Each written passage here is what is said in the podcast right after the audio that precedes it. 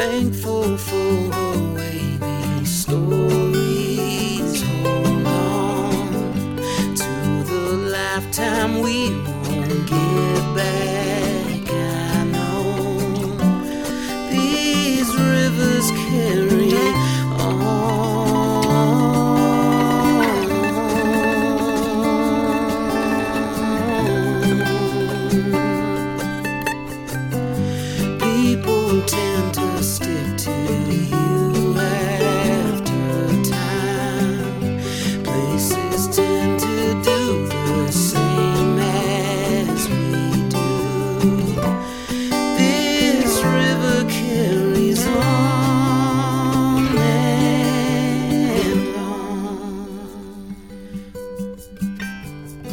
hello and welcome to Kankakee Podcast, where we talk about the people and places of Kankakee County. I'm Jake Lamore, and today we are talking about one of Kankakee County's many treasures, many gems. There's so many things that have started here in Kankakee County, and one of them is Dairy Queen. Now, the first store was not here, but it was tested here first. And I'm pleased to say that Kankakee Podcast is, is proudly sponsored by the Noble Dairy Queen stores here in Kankakee County. And we are joined by Joe Riddleman, who operates those stores, and not only here in Kankakee County, but in the Aurora area as well. There's the Noble family owned stores there. So, Joe, welcome to the podcast. Well, thanks so much, Jake. It's uh, it's a pleasure to be here, and we're extraordinarily uh, proud to support your efforts here. We think what you're doing is great, so thank you. Oh, thank you, Joe. You're too kind. It's it's been I'll never forget. You sent me an email saying you were interested in being a sponsor. I did get teary eyed. I really did at that point because I was just like, oh my gosh, like Noble Dairy Queen, like you know, Dairy Queen was born here in Kankakee County and he wants to be a part of this. It was just a, a, very flattering, humbling thing to read and to come out of nowhere. So thank you for that. You know, there's so much that goes along with Dairy Queen that I have no idea where to start. I don't know if we should start by talking about how, because obviously your last name isn't Noble. So maybe we should cover that part a little bit. People be like, wait a minute, but he's not Joe Noble. He's Joe Riddleman. What? What? How, you know? So we probably should explain probably just a little bit on on yourself and how you came into the Noble family. Certainly, I'd, I'd be happy to. Uh, so, as you mentioned, we have nine stores total five here in Kankakee County, and then four more in Kane County. And I married into it, to be quite honest married with you. into the, the uh, uh, Dairy Queen money, man. that soft Um, serve money. Yeah, well, no, it's uh, it's a sweet deal. Um, so anyway, no, my mother-in-law and my wife's aunt are Christy and Sue Noble, and my wife's grandfather is Sherb Noble, uh, who started the soft serve and Dairy Queen revolution. And so I was originally a teacher. I taught technology and engineering, high school, middle school. When we had our first child, I stayed home and I talked to my father in law about potentially coming on board. So I worked in a part time capacity. And as the kids have gotten older and my father in law has pursued some other interests, I've gotten uh, more and more involved and help out as, as much as I can in our organization. And it, it's really a wonderful organization to be part of. We have great people. So your father-in-law would be what relation to Sherb then? That would be a son. Son-in-law. Son-in-law. Yeah. So So it's just a son-in-law thing. We just keep passing it down to the son-in-law. So, So, I, you I'll, know. I'll give you a, a real quick, uh, funny story. So, my mother-in-law and father-in-law met at Valparaiso, and they like got Indiana. Indiana. Eh, okay. Yeah, yeah, they were going to university there, and they got married. You know, senior year of college, right after. And my father-in-law approached Sherb about a job. He wanted to run. He and Sue to run one of their locations, and Sherb said no. wow. so Sherb had a uh, he regularly employed people he knew. He brought a lot of people from Iowa to run his stores Because and he went to college in Iowa. He was right? born That in Iowa. Oh, he was born Yeah. in Iowa. Yeah, Okay. yeah. And he kind of had an unwritten rule that the couple needed to be married at least three years before he would let them run a store because they had to work. First, I want to see if you guys are going to stay together or not, Exactly. and then then I'll I'll reconsider. Gosh, that's great. Exactly. So it was probably the best thing that ever happened to my father in law. So he ended up then going to dental school at Marquette in Milwaukee. He he started a de- dental practice in Cedarburg, which is where we live, Cedarburg, Wisconsin. And then uh, after Sherb passed away, they had the opportunity after a few years to take over active management. And, and he and Sue, my mother in law, and Christy decided that's what they wanted to do. And, and so they, they actually grew the business after that. But so he did that all while running his own dental practice, and, and my wife's a dentist the now too. and your wife's a dentist, yeah. and still, I'm sorry, but the the connection between Dairy Queen and a dent, it's just it's just golden. I, think mean, it's complimentary, actually, but uh, Do you, does your wife offer discounts for Dairy Queen customers? I mean, you know, we particularly like the hard candies in the blizzards. You know, the real fruit. No, I'm just kidding. Uh, we push the Heath bars on everyone. You know, absolutely. Oh, no, my no. gosh. So yeah, it, it's great. It, it's a great organization to be part of, and and and I'm glad that everything's worked out the way it has. So. so where did you and your wife meet then? In high school. In high school, Yeah.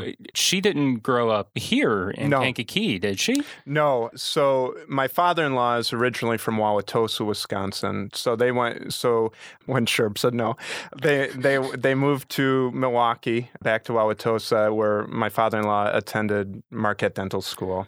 Okay. And when they were looking at places, they saw Cedarburg as a growing community. And it's a very quaint, beautiful community. And so he settled there, started his practice, and raised his family. And fortunately for me, Yeah. so I, Wow. I, my family's, I'm fifth generation Cedarburg, so we've been oh, around Oh, you've forever. you so, you've been there for a long time. Then. Yeah. Okay. Yeah. So they were the the newcomers Yes. in town. Okay. yeah, It blows my mind how you know the the Noble family went from being here in Kankakee to being up in Wisconsin. Though it's interesting how yeah. that. Well, Sherb was always here. You know, Sherb lived here his whole life, and you know they regularly came to visit. My wife's aunt Christy moved back to Iowa, to uh, where both her mother and father came from. So that's where she lives now. oh, okay. Um, but you know, I love coming here, and it's, a very comfortable place for me to visit. I'm proud to have a, a business here for sure. Well, happy to uh, have you here. So we can start with talking about Sherb some more. I guess. sure, right? sure. Um, Let's you know, do that. because before, I guess, to kind of trace on his backstory a little bit, we did briefly mention he was actually born in Iowa, but then eventually made his way to Kankakee. It was what it was after college, or I can't something like that, right? Yeah, yeah. So he was 1908. He's born in Clemons, Iowa. His father was a country doctor, and actually, his father's family was quite enterprising. His uncle, for instance, created the Noble Plow. There's a little village in uh, Canada named after Charles Noble, and basically, this plow tilled the earth without wrecking the roots. So during the Dust Bowl, you know, during those times, so much erosion was happening, and, and this plow changed things. So, um, So we're talking about a revolutionary family here, a- absolutely. from plows to ice cream. Absolutely. So, um, so, anyways, his his dad was a, a country doctor, and he grew up walking cows to pasture for a dollar a month, and uh, he also washed dairy buckets at the local creamery. He left Clemons to go to Ames to Iowa State University for a two year dairy course. Graduated in 1927, and then he returned back to Clemons to run the creamery.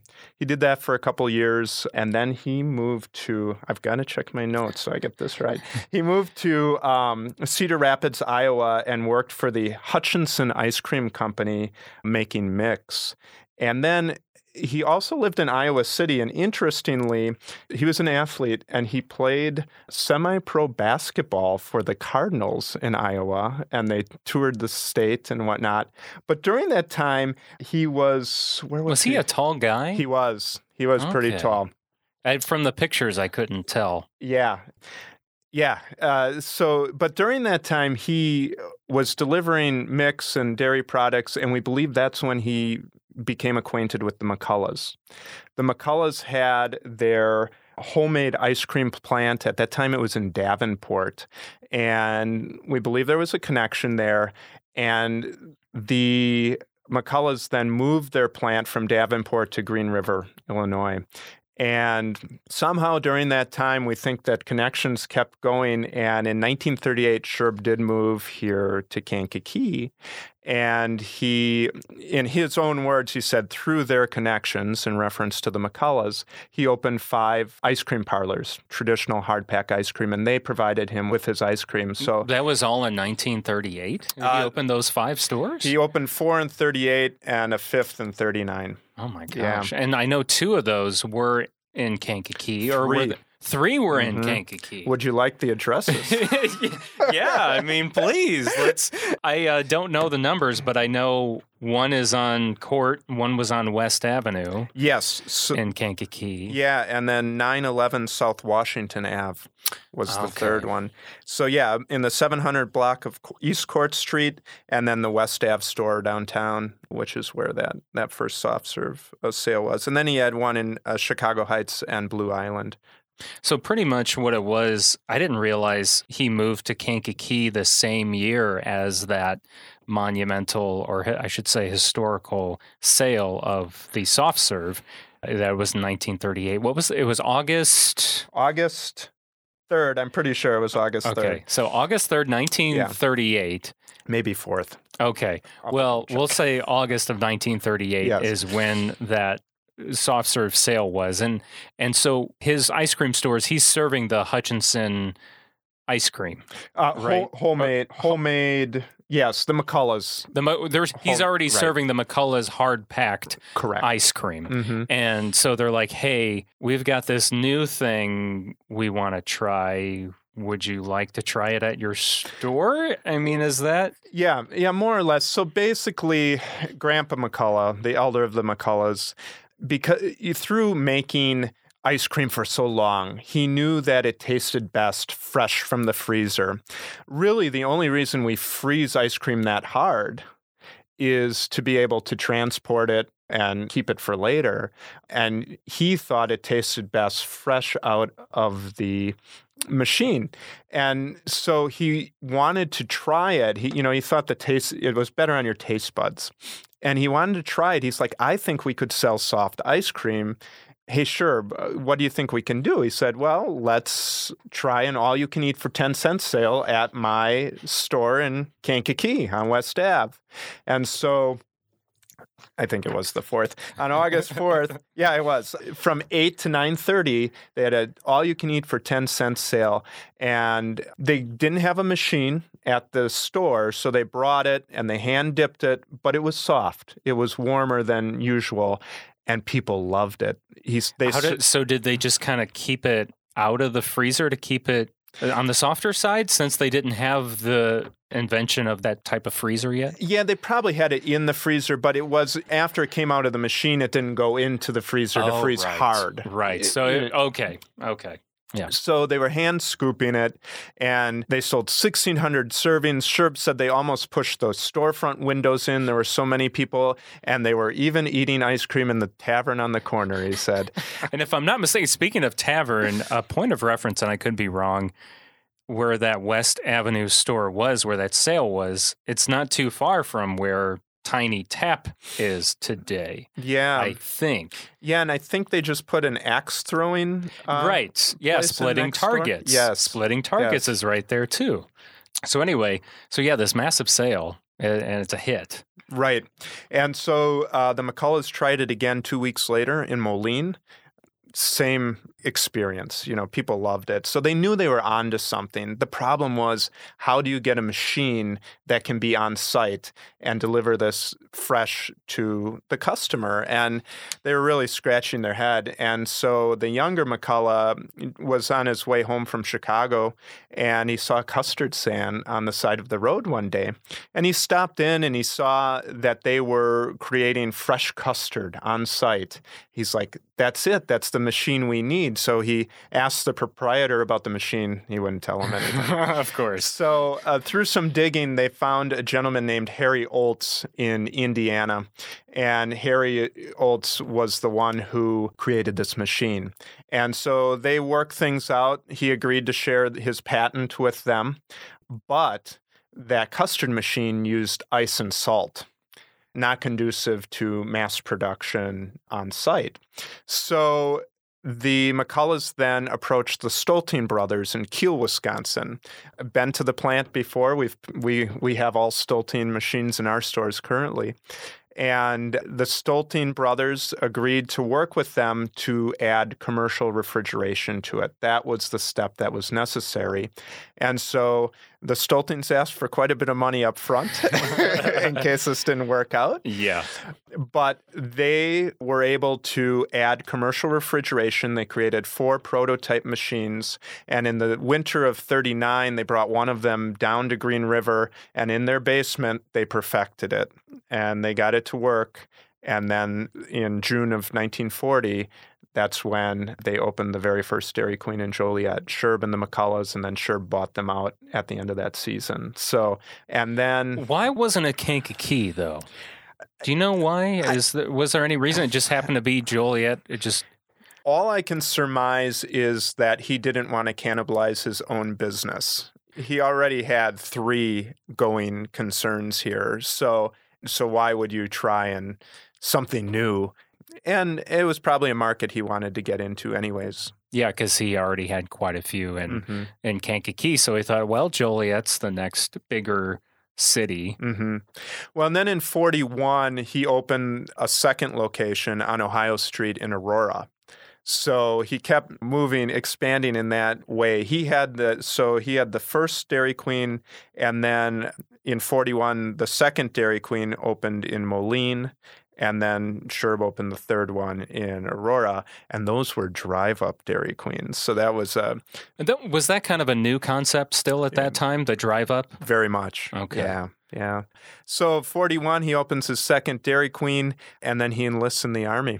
And how old was he at that point, though? He He was he was quite old. He wouldn't have had to go to World War II. That's he what- chose to go to World War II. I War was going to say when I read that, I thought, wouldn't he be kind of old to be Mhm. going hmm to World War II? hmm But he did anyway. He did, and it's astonishing to me because here he has five hardpack ice cream stores, just opened a new Dairy Queen, two new Dairy Queens, and he entrusts the people that are running those stores to continue his operation while he's gone. And he was gone from 1942 to 1945. And, and uh, the st- all the stores kept- stayed in operation during that time. Yeah. Wow. yeah. It's hard for me to fathom that making that decision. I, it's pretty impressive. It's very impressive. Did he see any action in the war, or was he primarily away from it? So he was a corporal in the artillery battalion. There are a ton of pictures. He took he you know, I think being a little bit older and probably having more funds than the normal GI did, he took a camera along and we have tons of photographs of these various oh, places. Well, that's incredible. Yeah, so he was in the European theater, entered through North Africa, and then up through Sicily and into France. But I think he was on the tail end of things. I, I don't think he was any, ever on the true front lines, if you will. Sure. Yeah, that was kind of after the major battles. hmm So then he comes back in 1945. Yes, and the McCulloughs had sold all of his territory. Uh, Wait, sold all of his territory, like as far as. so the way that they started, if you wanted to open a Dairy Queen, Oh, that's what I was going to ask. Sure. Was, at that point, was Sherb a like a franchise or just a partner or in Dairy Queen or what? Yeah, so what they started to do was people were starting to approach them wanting to open Dairy Queens.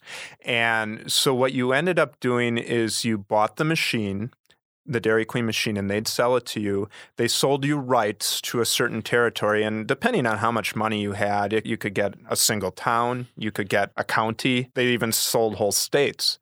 It, it, and it was it was very disjointed. But the way they made money was you bought the soft serve machine and then you paid them a royalty for every gallon of mix you put through that soft serve machine.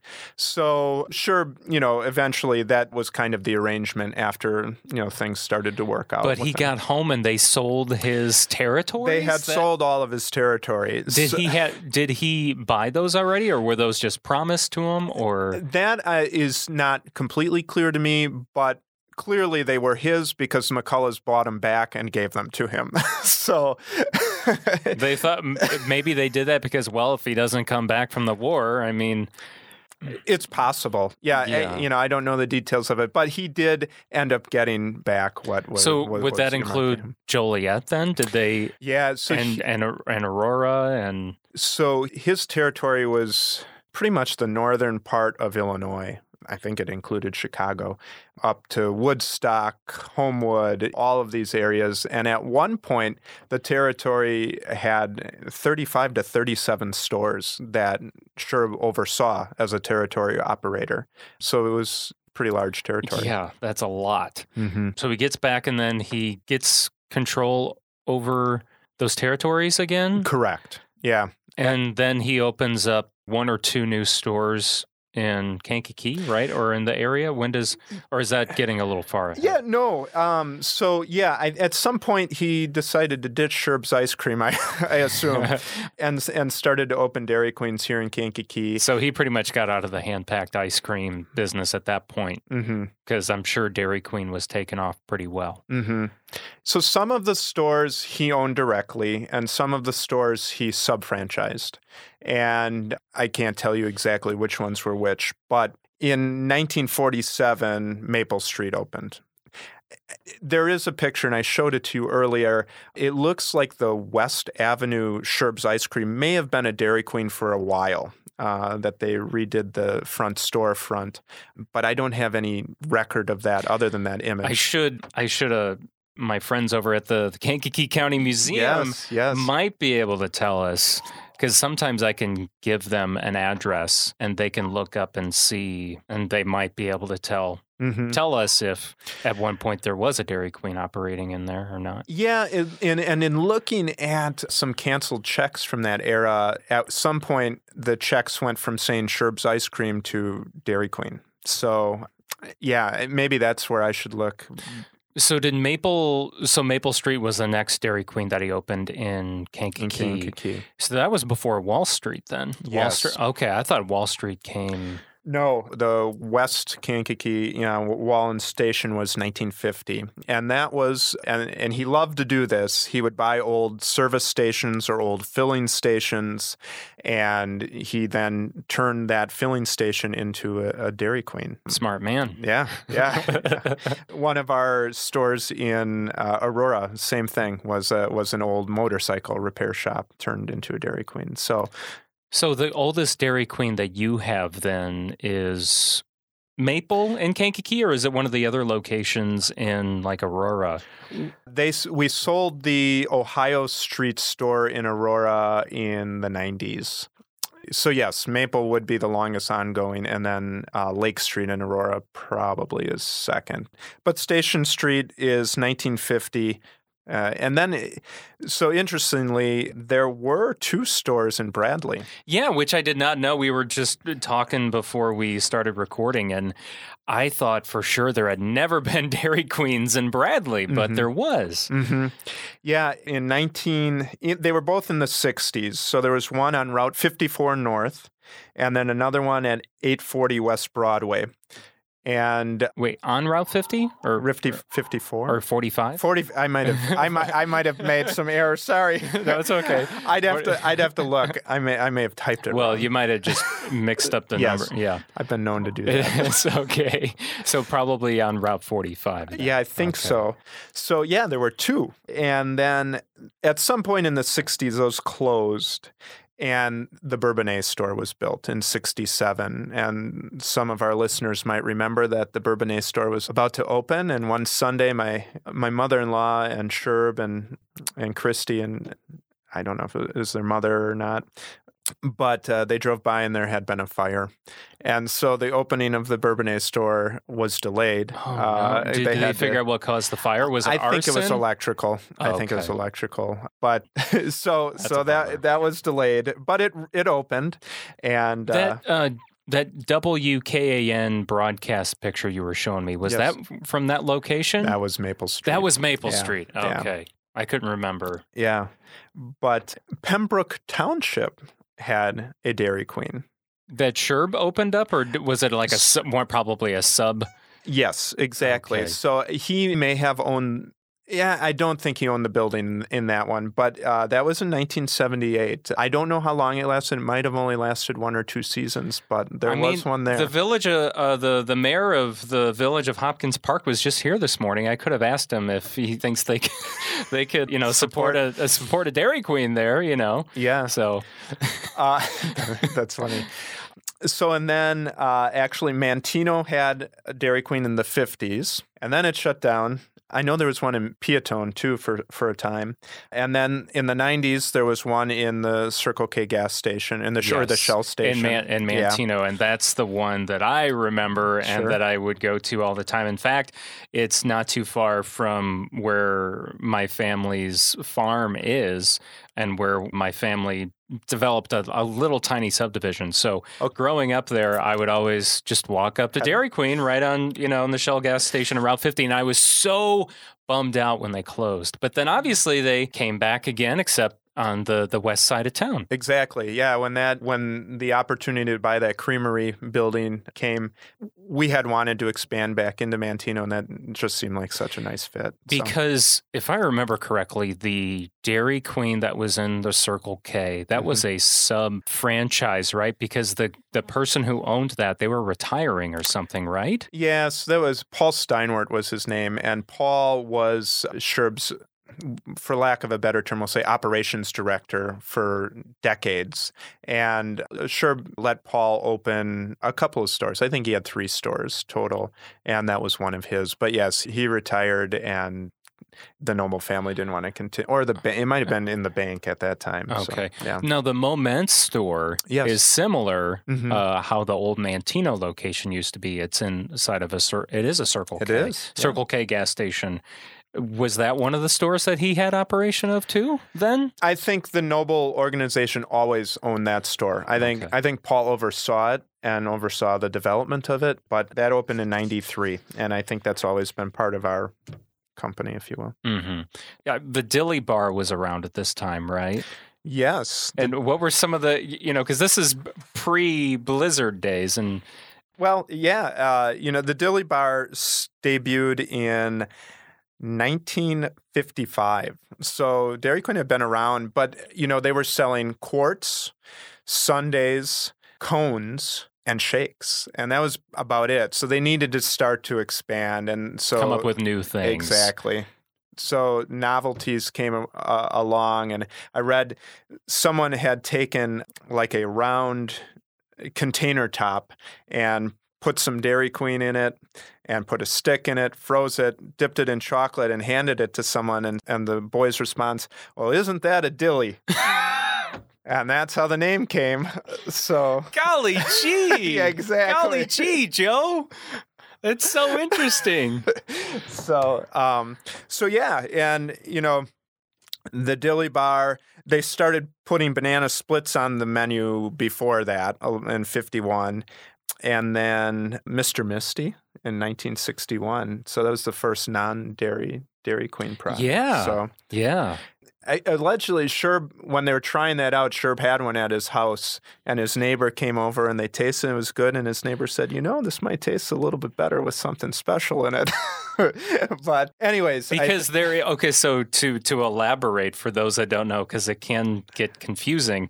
There is the what is it, Mister Misty, yes, which I'm going to see if I'm right. Has the soft serve in it?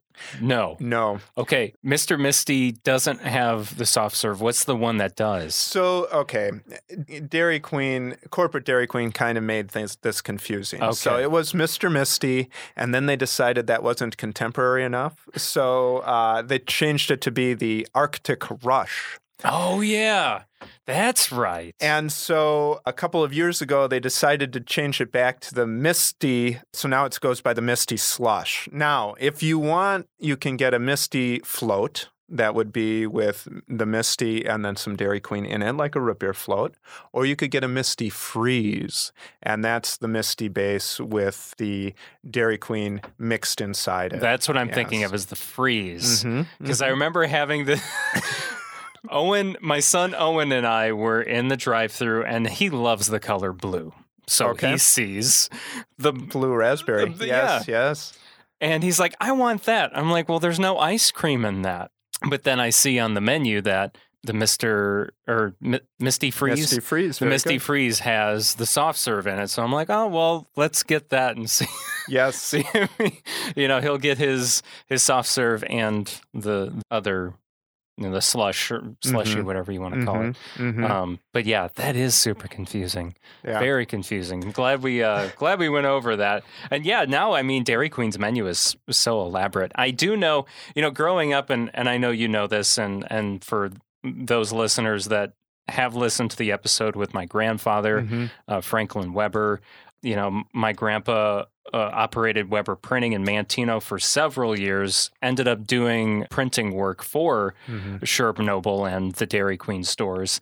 And he would talk about my my grandparents growing up always talked about we used to stop at the they call them Braziers now they call them grill and chills uh, Dairy Queen grill and chills where they have food Mhm. we would always stop at the one in Lowell Indiana Okay. on the way to Michigan so we'd sit there and we, we would usually eat the you know the food that they have there and also have ice cream. And they'd always comment, "Oh, Sherb would just hate this if he was alive today," you know, because he was against food, right, in uh, being incorporated with Dairy Queen. Yeah, he was a purist. You know, he felt you do one thing and you do it exceptionally well, and don't dilute that. And um, He's not completely wrong, but you know, yeah, you know, i- and and that well, they we didn't even have chocolate Dairy Queen until after his death. He wouldn't even let chocolate. wow. And that was he died in '91. He so died in that's- 91, That's a because yeah. Dairy. Wow. But I don't know, you know, even today, if we sell, you know, five gallons of vanilla to one gallon of chocolate, it, it doesn't, you know, most of our products are made with vanilla. You have to buy larger equipment. The main reason we, we decided to move to chocolate, well, this was before my time, but but people have told me the main reason we included chocolate was for cakes because there's a chocolate layer. So yeah, he he never wanted to get into the food, you know, and he he re- he had a lot of people he respected who did move in that direction, but uh, it wasn't for him. So, I guess what's the next big thing? Is it the it the Blizzard creation? Probably. The Blizzard, without the Blizzard, there's no doubt Dairy Queen would not be as successful as it is today. It I would have mean, tanked. You think? You, you don't think it would be around? I, I wouldn't say that it would have tanked, but I mean, the Blizzard is a brand within a brand. I mean, billions of dollars are in Blizzards are sold every year, you know, and it it really revolutionized things, but it almost didn't happen. And so the story of the Blizzard's a little bit interesting. Uh, some of the listeners may be familiar with Ted Drewes in uh, St. Louis a very popular local custard place, and they were starting to take their custard and mix fruits in with it. And then there was another another store nearby that was also starting to add candies to it, and the lines were exceptional. And so the Dairy Queen operator in St. Louis, his name was Sam Temperato. He knew he and Sherb were, were good friends. He brought this forward, and at first it was thought of as like a triple thick shake. And so there was some debate, do we add milk, do we not add milk and and whatnot. But he brought it forward and they voted him down. They're like, no, we're not interested in pursuing this. So he's like, well, whatever, I'll just go so back. he brought his idea to like the corporate Dairy Queen board, or It- uh, yeah, not just the not so much the corporate board, but the territory operator. You know, the people, the people who controlled, you know, most of the stores, and uh, they said no, no, we don't want to do that. And he's whatever. But one of the people at corporate Dairy Queen saw this as a, potentially good thing. So, anyways, they decided to have their next territory operators meeting in St. Louis. And Sam arranged for some buses to come and pick them up. And so they took a field trip. And the first place they go is Ted Drewes. And they see how long the lines are. They taste it. They're like, hmm, this is pretty good. And then they go to the next place that was putting candies and cookies in it. And, oh, wow, this is really good. And so they decided to allow it to move forward, but it wasn't going to be a mandatory thing. It was just, you know, let, let's test the waters. Operators who want to do it can do it.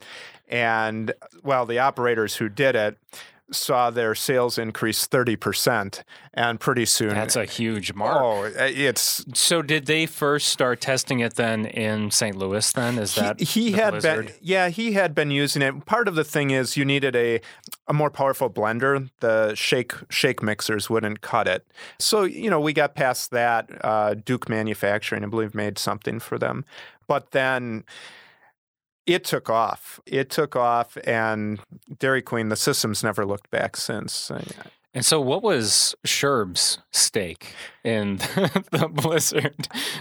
I, I, I, I don't know and no You one's really- ever no- told me Really? Like none Uh, of your relatives, none of your your wife's side of the family has ever divulged on I'll have to ask Christy. You know, I remember there was a there's a Dairy Queen convention in 85 in Hawaii, I'm pretty sure, and I think that's where it was unveiled. But you know, he he must have even if you even if you're against it and you see that kind of reception from the mm-hmm. public and they got so much free publicity, I think they sold 50 million Blizzard treats in the first 9 months. Holy cow. You know, and they had to chop the candy by hand. Oh, at that So, time they yes, weren't getting yes. because now it just comes in bits Right, and, and Right, they sell it to us that way. Yeah. But they were getting free advertising dollars, you know, from the cookie and candy manufacturers because they wanted to sell more cookies and candy. Okay. And- so like M and M's, for example, they're, Right, they're Mars, getting Mars, would Mars sponsor yeah. some of our, our advertising, and I. It can't be said enough how important that that singular product is, particularly to us as treat only stores, in keeping Dairy Queen. Yeah, because without without the grill and chill, because most of the times the new Dairy Queens that are being built, they're grill and chills, aren't they? I mean, Yeah, they have to be. oh, they Um, have to be nowadays. Yeah, so corporate Dairy Queen, eh, with a few exceptions, you know. But if you are a direct licensed franchisee, if if you go to corporate Dairy Queen, IDQ, ADQ, and you say I want to open a store, and they're going to give you the license directly, all they'll allow is for you to open a grill and chill. Now they are opening some treat stores internationally, but in the U.S. it's grill and chill. How many stores are there total in the country or in the, well in the world? I guess. Uh, Do you know? I, I want to say s- north of 7,000. Yeah, it's uh and so they're they're developing Asia pretty extensively, a little bit in the Middle East now. And it's always interesting. I always love going to the Dairy Queen conventions because they'll have an international f- Blizzard flavor every day. Oh, that's so Uh, cool. Yeah. yeah. What's some of the ones you've tried? Uh, so the most popular blizzard in Asia is the green tea blizzard. Yeah, it's Interesting. it wasn't too bad, except that it had these weird toasted sesame things in that that tasted a little odd to me. Yeah, that would be Um, a little strange. But there was uh, some of the Mexican. Oh, that would be are, interesting. are really good. yeah. are really good. Although there was one this year, it was basically ho hos. Oh, Um, and then there was another. There was like it was like a chai tea. This wasn't a blizzard, but it was a chai tea. And then they just took some of our Dairy Queen mix, which is real by itself is rich and decadent, and they eh, they call it a cream on top. And so they would just put a layer of cream with this chai tea, and it was it was delicious. huh. That does sound really good. Yeah. It sounds like something you'd get at a coffee shop or something. Yes, yeah. so so it, it's interesting. They're very innovative. Um, Dairy Queen's big in Canada as well, um, but it's that's more similar to us in the United yeah, States. right. They probably have similar flavors and things like that. hmm So, you know, the the blizzard comes around in 1985, and mm-hmm. sure he does pass away in 1991. He was operating all of his stores up until then, right? Or some of them were sub franchised. or- Yeah, yeah. No, he At that point, what was the by that time he only had seven of his own stores left. He had sold a majority of his territory, and those people actually still own the territory and are running the store, or you know, yeah, running the stores, I should say. And so he had seven stores left. The stores here in Kankakee, and there were four at the time, and then there were th- three up in Kane County. So. And and so uh, he had Paul, who we mentioned earlier, oversaw things for him, and and yeah, so so he had seven stores left at the time of his his passing. and you did or did not meet him? I can't remember. I did not. That's what I thought. Yeah. I couldn't because you met not too long after that, right? You met your wife. No, Uh, that wasn't no, until no, that wasn't until much later. I'm, I, I- my timeline's messed up. I okay. apologize. It's okay. I had the bald spot. in My, you no, no, no, no, no. It's it's not that. It's just sometimes I I uh, I just don't think clearly enough before I open my mouth. I, I did have the opportunity to meet Sherb's second wife. So my mother-in-law's mother passed away. Um, she contracted cancer, and she passed away in '64 when my mother-in-law was only 13. But then Sherb got remarried, and I, w- I met his, his second, Second wife, wife. Catherine. But yeah, wh- what are are there any stories that come from your in-laws? Some interesting tidbits that they've told you over the years that you can share about Sherb, or Ye- just about the stores in general. You know, growing up in that environment. Yeah, you know, Sherb was a quiet guy from what I'm told. And, you know, he did more um, walking into a store and not saying anything that does, you know, saying, you know, it, he just had a presence about him. But he was someone who valued you for your work ethic and for what you did and who you were as a person. And, you know, I've heard stories, you know, even the Pembroke Township, for instance, you know, th- there are other territory operators who may not have even entertained that, but he was willing to support them. He, you know, he didn't necessarily. Well, eh, one of our stores in Lake Street was run by um, two women who were a couple and he knew them from Iowa, you know, but they did a great job. And, you know, if if you were someone who did great work, served customers, took pride in the Dairy Queen, Sherb Sherb would be very generous to you. And he was uh, he was he was a good guy, but he's a quiet guy. I think he had a very dry sense of humor, from what I've been told.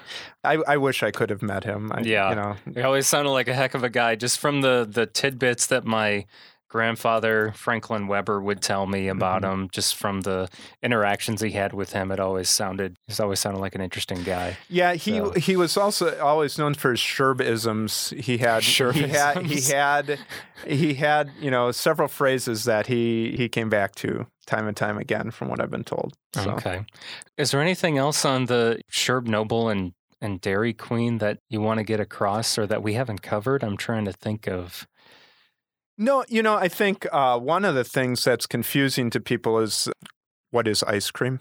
Oh And- yeah, and- duh. we were just literally talking about this beforehand. So, Dairy Queen is, well, originally it was not labeled as ice cream, right? Or was it just called soft serve ice cream, or just soft serve, or just a dairy treat? Yeah, like mean- like any new product, Dairy Queen was uh, got a lot of pushback. You know, there when they started wanting to put new Dairy Queens in different states, there were some states that said no, you can't you can't have this product, and the reason is it has lower milk fat than ice cream. That's like this isn't ice cream. You can't call this ice cream. It's kind of like the almond milk. You know, is it, it's not really Almond milk, oat right? milk, Um, coconut milk. but uh, so basically, Dairy Queen has lower fat content. So in fact, I, their first tagline was Dairy Queen, a treat for taste. a food for health.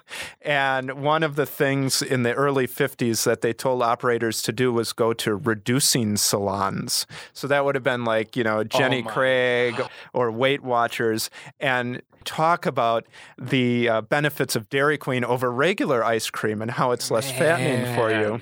Of course, that kind of all changed though when the blizzard came around Well- because you know you, you're putting all the, the candy and cookie. You know, That's why we have the mini. Uh, that is why the mini exists. Yep. But um, you know, maybe I'll talk just quickly about what the difference between the ice creams are, and and just a little bit about how Dairy Queen and ice cream's made. So basically, if you look in one of our stores, you'll see the big Dairy Queen freezer, and so it starts out as a liquid mix, and in that mix, there's various types of ingredients.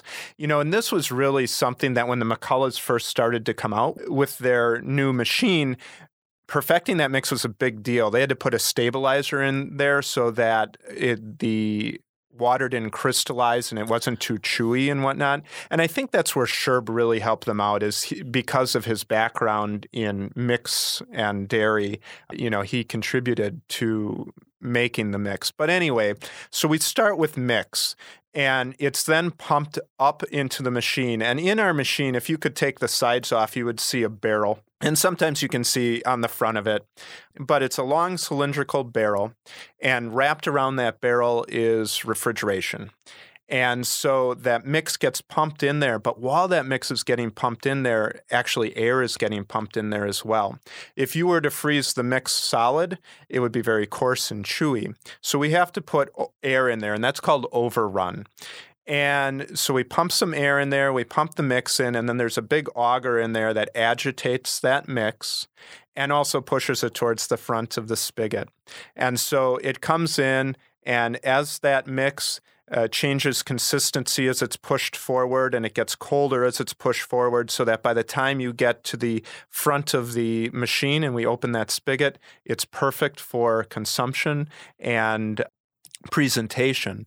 But so what we have is actually used to be called ice milk. We weren't allowed to even reference ice cream. It was dairy, but it wasn't ice cream. It was Yes, ice milk. ice- and I know, like I was telling you before, that's what my mom always called it ice milk Mhm. because she, you know, she's from that generation where it wasn't called ice cream. Right and and even in my family in, well you The- know and the that- Noble in the noble family we refer to it as dairy queen would you like some dairy queen with your pie you yes. know and um, my my that was another thing my grandfather made a point to put out as you know it wasn't ice cream it was a dairy you know you got a dairy queen. It wasn't getting ice cream from dairy queen you got dairy queen. Exactly. Yeah. So our so ice milk or reduced fat ice cream has less than 10% milk fat and ours is uh, right around 5% uh, maybe even a little less and we pump about 40% air into it so for every every gallon of mix we get 1.4 gallons of finished product but then if you look at ice cream ice cream has to have a minimum of 10% milk fat so it has to have 10% or more and no more than 100% overrun. So you think about that 100% overrun. So for every gallon of mix, you're getting two gallons of product. But so that's what ice cream is. But even within ice cream, there are subcategories of ice cream. Oh so there's gosh, especially nowadays with all the non-dairy options. you know. Sure, sure. Yeah. It- specifically, though, you know, like when you go to that freezer section, there's super premium ice cream, there's premium ice cream, Oh, right. there's I get what you're regular, and then there's Yes. economy, and they all have to do with how much milk fat and overrun is in there, and that's why you know a Ben and Jerry's is so expensive because high milk fat, low overrun. And you know, and, and then they put and that's decadent ingredients. Uh, in well, and that's why the I forget which one, Ben or Jerry or both of them have had multiple uh, bypass surgeries. you know, so that's been in the news quite a bit before. I remember. that's funny. So yeah, I mean, it only makes sense. It just you look at one of the small containers of a Ben and Jerry's ice cream, and it's in the thousands of yeah, how many calories you're consuming. Yeah. So, but then, you know, and some people, custard has to have a minimum of 10% milk, but it also has to contain at least 1.4% egg yolk to be called custard. Oh, So- that's where that comes in because it's also, I mean, it is on a softer side, Mhm. so it's it's similar in the sense that it's it's- well, dep- I guess depending on where you get it from. Yeah, Mhm. but or I should say less fat is what I mean to say. Custard still has less. Does it have less fat? Well, it has to have at least 10% milk fat and 1.4% egg yolk. So I would Oh, say it probably is not less fat Oh, okay. than, Than uh, regular ice ice cream. Oh, okay. Yeah. Gotcha. Well, that makes sense. I mean, it's really fascinating to hear the science behind Dairy Queen's soft serve Mhm. and and how that that famous flavor is. And there's just nothing like it. There Mhm. really isn't compared to any other soft serve I have. It's just like it pales in comparison to any other soft serve. I don't care if it's going to McDonald's or wherever. I mean, it's just it pales in comparison. Well, eh, you know, it, it Sherb always says it has that comeback flavor or comeback taste, you know, because as soon as people had one, they would be back. I'm ready And- to get in the car and go back and get another one, let me tell you. So there's something I want to point out too is that unlike many of the other Dairy Queen stores, you still actually make your own dilly bars and what, probably Buster bars too? Mhm. You make them in your actual stores, whereas um, a lot of the other locations are actually having them shipped in from like the, I guess, quote unquote, factory where Mhm. they're made, right? Yeah, yeah, absolutely. That's a real source of pride for us. And actually, during COVID, it was very practical too, because the dairy that makes them uh, couldn't keep up. So, yes, we make all of our own dilly bars, Dairy Queen sandwiches, and Buster bars in house. We believe it tastes. They're fresh. They taste better, and uh, we also make all our own cakes in house. There are some Dairy Queens that that that don't. So, you know, it, it's important to us to deliver that quality. Yeah. Yeah, absolutely. Gosh, is there anything else I- I can? You know, I, maybe I'd talk just. qu- I had shown you that picture about the Dairy Queen socials. Oh yes, I thought that was so cool. So, in there, we had a picture from Maple Street, and basically, what it would be is it could be a church group, a fraternity, sorority, who knows, uh, or some sort of social organization. But the the ladies of the organization would make cakes, bring them to the store. They'd set up a table, and the the people would come. They would come and take their cake, and then they'd walk around to the front and get their Dairy Queen to go with it. You know, it's just. I was talking to a longtime operator. She she operated the Lake Street store in Aurora, and I asked her, you know, what it was like. And and I don't think what we can appreciate is there was nothing like Dairy Queen. There was no competition.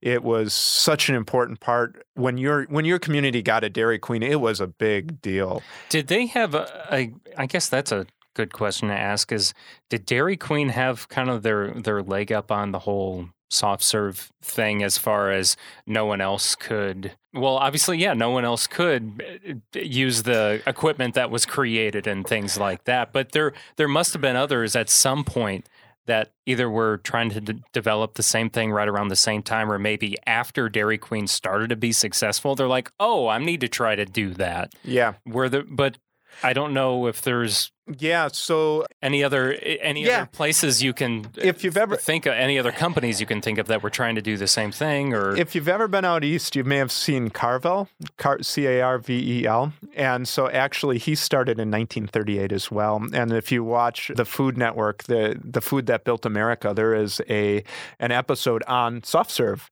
And they kind of play it off as a competition who who really created soft serve was first Car- Carvel or, or or you know the McCulloughs and yeah. Sherb. And what ended up happening, this guy was this, he had an ice cream truck.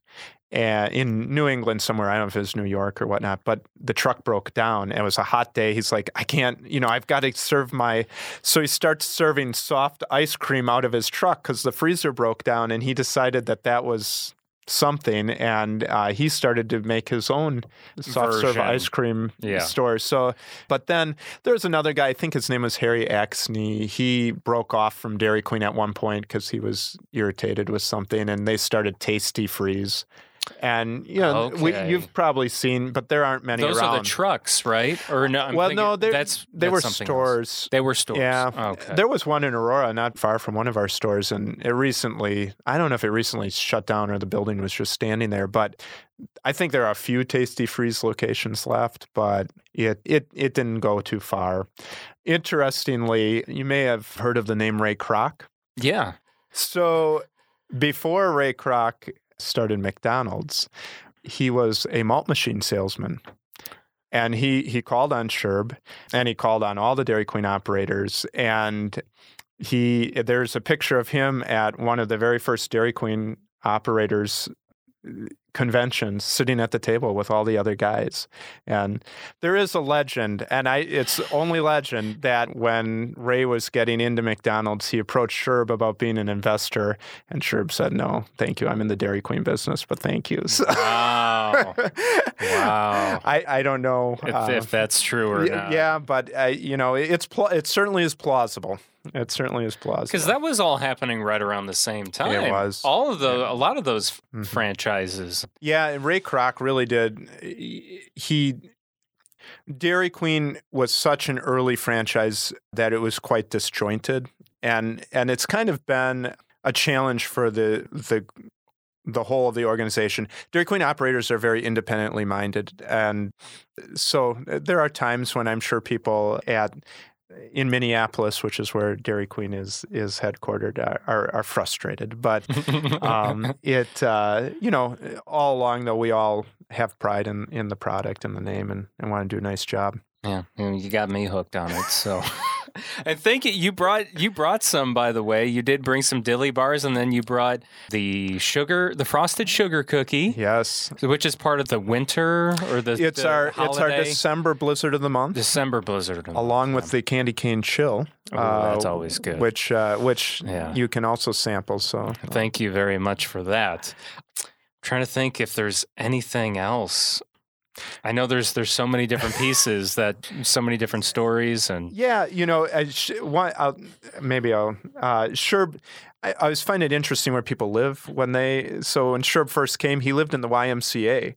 Uh, No way. Like so many, and it's torn where where it was at the time is torn down now. yes, But but that was very common for young men when they came to town before they had a place they. which is why the song is Yeah. the, the song. That's what they're talking about, right? It is. So Yeah. he, he lived there, and then when he and Bess got married, they actually lived above the West uh, Avenue store, and then they built a house on Osborne, and then the Sherb's final home was out on Marquette Lane, out in Shore Acres. So Anything else you want to add, Joe? I, I mean, this has been a lot of fun. I, you I- and I, I hope- always, we always hit it off well, and it's always fun just to hang out with you. I hope I haven't bored you with. Uh, Absolutely not. I could do this all day. I think it's fascinating, No. especially I am always it's one of the it's one, always one of the first things I explain and say to people when they have no idea where Kankakee County is or Kankakee in general, they don't know much about it. I'm always proud to say that Dairy Queen in a roundabout way was born here. The first Mhm. Dairy Queen was not Mhm. here, but you know, they tested the their product here, if you will. Absolutely, and 2023 will be the 85th anniversary of that. So I think we'll we'll be celebrating that. We're gonna have to have a big celebration. We are, yes, Maybe we- a, a live podcast. or Oh, that something. that could be fun. something. I don't know. We'll think of. Yeah, no, I we're uh, we're already starting to plan to to celebrate because that's that's it's a really uh, it's an amazing milestone. It Um, is, and the fact that your family is still involved is wonderful. Thank you for taking you know taking up that torch and continuing it on because it sounds like if you didn't, they might not have kept it going. That, uh, yeah, I you know I think that's true, and you know they say I think it's something less than fifteen, maybe ten percent of businesses make it to the second generation, and single digits make it to the third, and you have to be very proactive.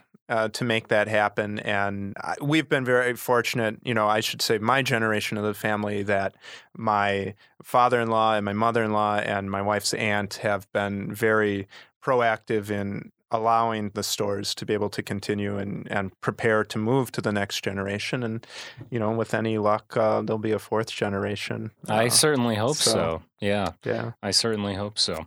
Well, Joe, again, thank you so much for uh, being on and just your support for the podcast, everything that your family's done for, you know, the community. Yeah. So, Well, I want to just reiterate too. Thank you, Jake. You know, I, you know, being not from Kankakee, I have learned so much about all of the wonderful things that are going on in Kankakee through your podcast, and I think you do such a nice job of of looking back as well as looking contemporarily. You know, I was on a trip this summer and I ran into someone who was born here in Kankakee, and, and you know, he was.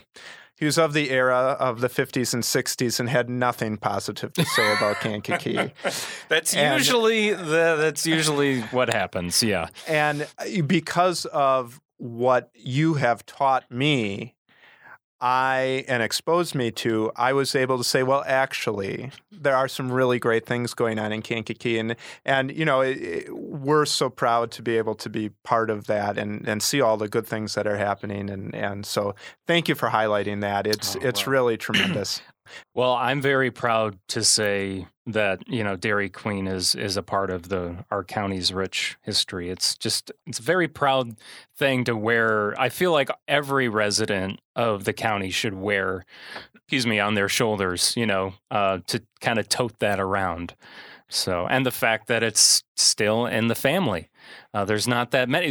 One of the only one other ones I can think of just offhand is like Turk Furniture. You know, Mm, Turk mhm. Furniture started way, Mhm. even way before yeah. uh, you know Noble Dairy Queen did, hmm and it's still owned by the Turk family. Right. So that there's just not many. So it's just Yeah. cool. It's just cool to say. That's a great heritage. Thank you, Jay. Yeah, you're very welcome.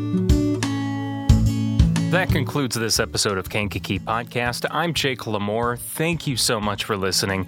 Also, a special thank you to our patrons for helping make this episode possible, including Karen Bishop, Jake Lee, Jesse Arsenal, Dave Barron, Daryl Damper, Samantha Rocknowski, Lake Iverson, Travis Garcia, Jane Bostwick, Don Harrison, Simon Topless, Scott Wright, Carrie O'Connell, Jamie Race, Joanne Barry, Anthony Vicelli, Eric Olson, Carl Earps, Jeff and Rosa Carroll, Teague Dreenan, Sandy and Steve Twait, and Rose Lucky. Now, to become a podcast patron, go to kankakeepodcast.com, click on the patron tab, and if you pledge $5 or more per month, you'll also hear your name announced on an episode. There's also other rewards like early access to new episodes or extended versions of episodes, uh, discounts on upcoming special events if we have any. Currently, we don't, but there's other uh, rewards uh, included monthly. So your monthly pledge is truly appreciated. Our goal right now is to reach $400 per month, and right now